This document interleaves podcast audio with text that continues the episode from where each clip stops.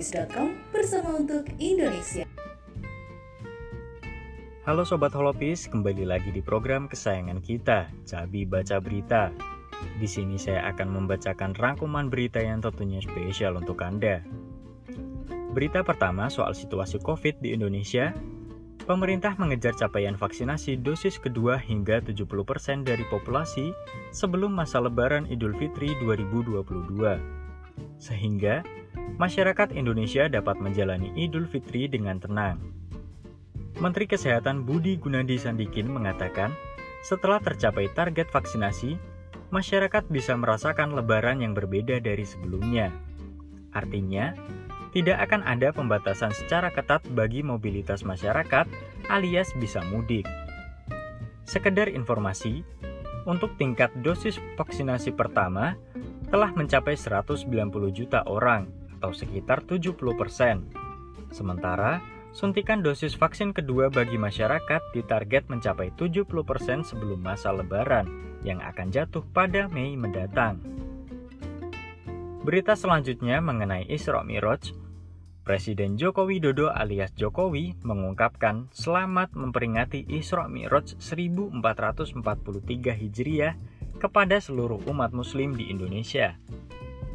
Hal tersebut disampaikan Jokowi dalam akun Instagram resminya. Jokowi menjelaskan, kehidupan di dunia saat ini penuh ketidakpastian. Tetapi ada yang pasti dalam kehidupan, yaitu seluruh umat tetap berjalan untuk kehidupan yang lebih maju.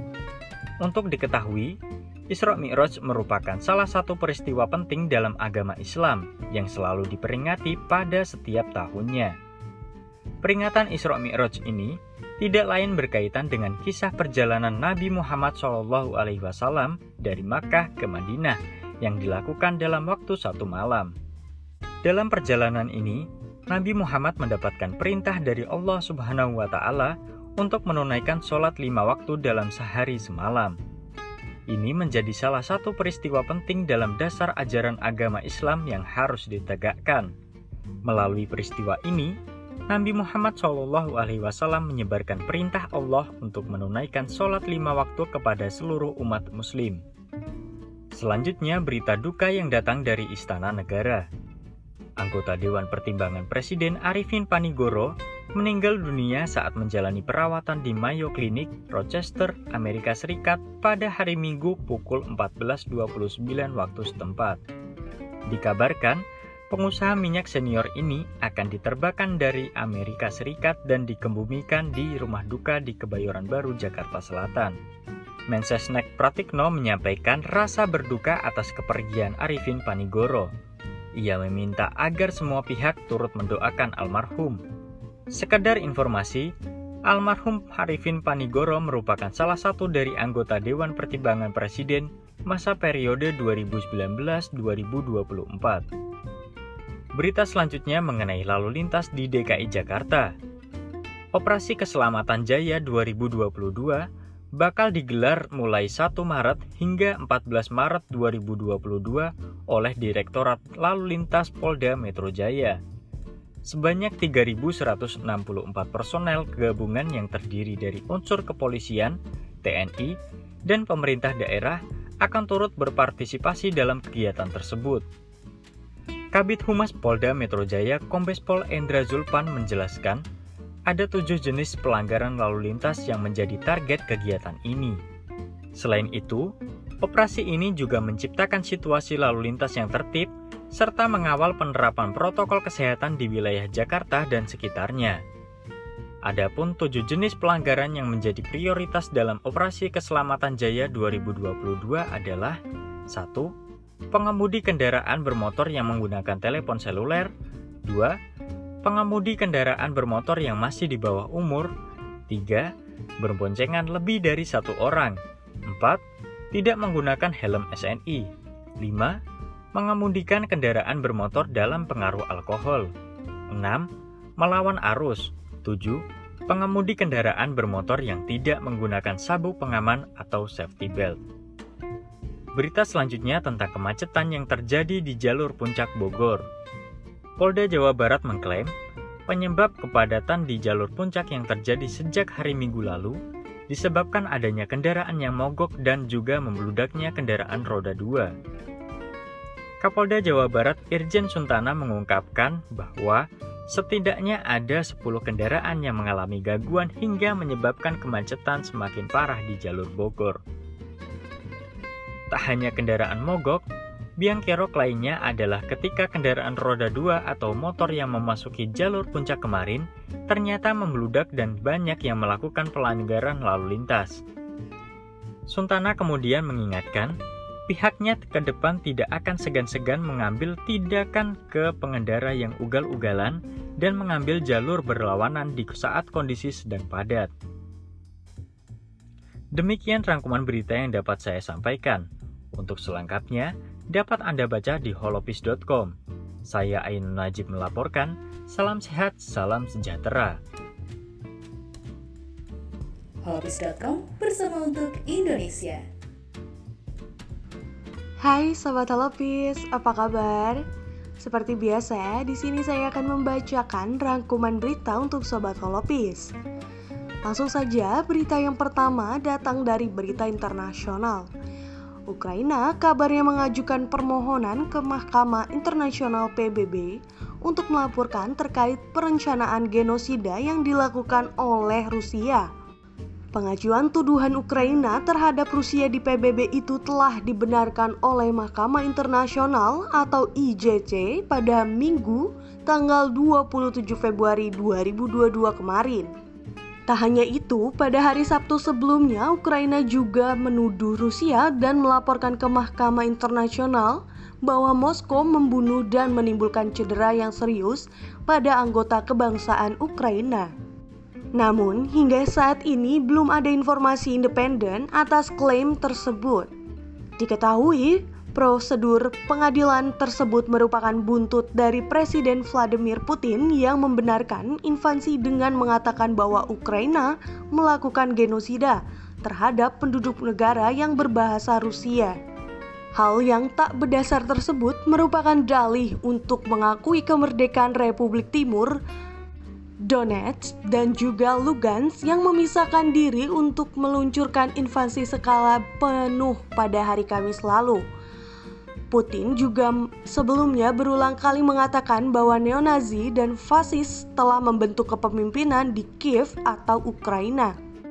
Untuk menanggapi hal tersebut, Mahkamah Internasional dengan tegas menyangkal bahwa Ukraina melakukan genosida terhadap penduduknya yang berbahasa Rusia dan menekankan bahwa Rusia bertindak tanpa dasar hukum.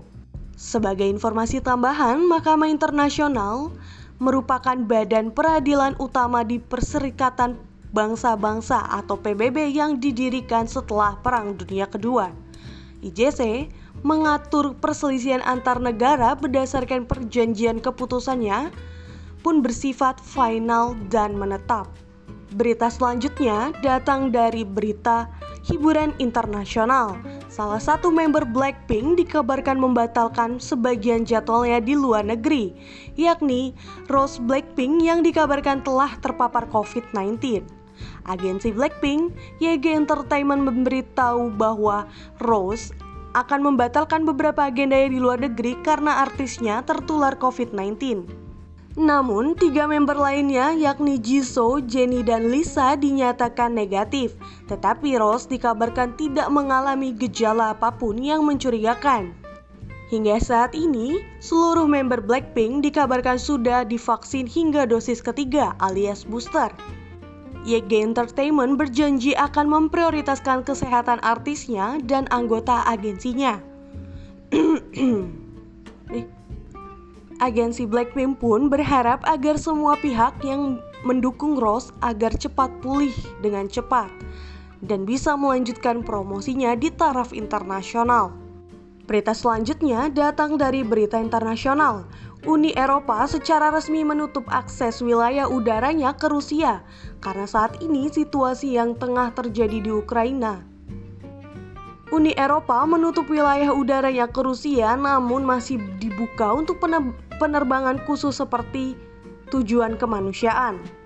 Seperti yang telah kita ketahui, hal di atas merupakan buntut dari invasi yang dilakukan Rusia ke Ukraina sejak tanggal 24 Februari lalu. Sampai saat ini, dapat dilaporkan bahwa terdapat 352 warga sipil tewas termasuk 14 di antaranya merupakan anak-anak. Selain itu, ada pun sedikitnya 1.684 orang termasuk 116 anak-anak mengalami luka akibat kejadian yang menimpa rakyat Ukraina. Berita terakhir masih datang dari berita internasional. Kedutaan Besar Amerika Serikat di Rusia mendesak orang-orang Amerika meninggalkan negara tersebut agar mereka bersiap atas rencana darurat yang tidak bergantung pada bantuan pemerintah Amerika Serikat. Kedutaan Amerika Serikat menekankan bertambahnya jumlah maskapai yang membatalkan penerbangan ke dalam dan keluar Rusia dan beberapa negara telah menutup wilayah udara untuk maskapai Rusia sebagai tanggapan atas serangan Rusia di Ukraina. Kedutaan Amerika Serikat juga mengatakan warga negara AS harus mempertimbangkan keluar dari Rusia melalui opsi penerbangan komersial yang masih tersedia. Selain itu, kembali ditegaskan bahwa Travel Advisory Departemen Luar Negeri AS untuk Rusia melakukan level 4 alias jangan berkunjung. Peringatan perjalanan itu meminta orang Amerika tidak berkunjung ke Rusia karena ketegangan yang sedang berlangsung di sepanjang perbatasan dengan Ukraina potensi penyerangan terhadap warga Amerika Serikat, terbatasnya kemampuan kedutaan untuk membantu warga negara AS di Rusia, COVID-19, dan berkaitan dengan pembatasan izin masuk, terorisme, penyerangan oleh pejabat keamanan pemerintah Rusia, dan penegakan hukum setempat yang sewenang-wenang. Belasan negara Eropa melarang pesawat Rusia memasuki wilayah udaranya pada pekan ini setelah Uni Eropa mengumumkan sanksi untuk Rusia.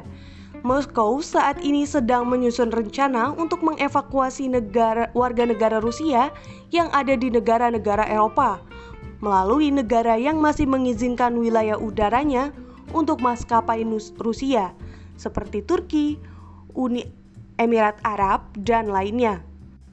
Oke, itu dulu berita-berita yang bisa saya bacakan. Saya Dara Aulia pamit undur diri, sampai jumpa. Hobbies.com bersama untuk Indonesia.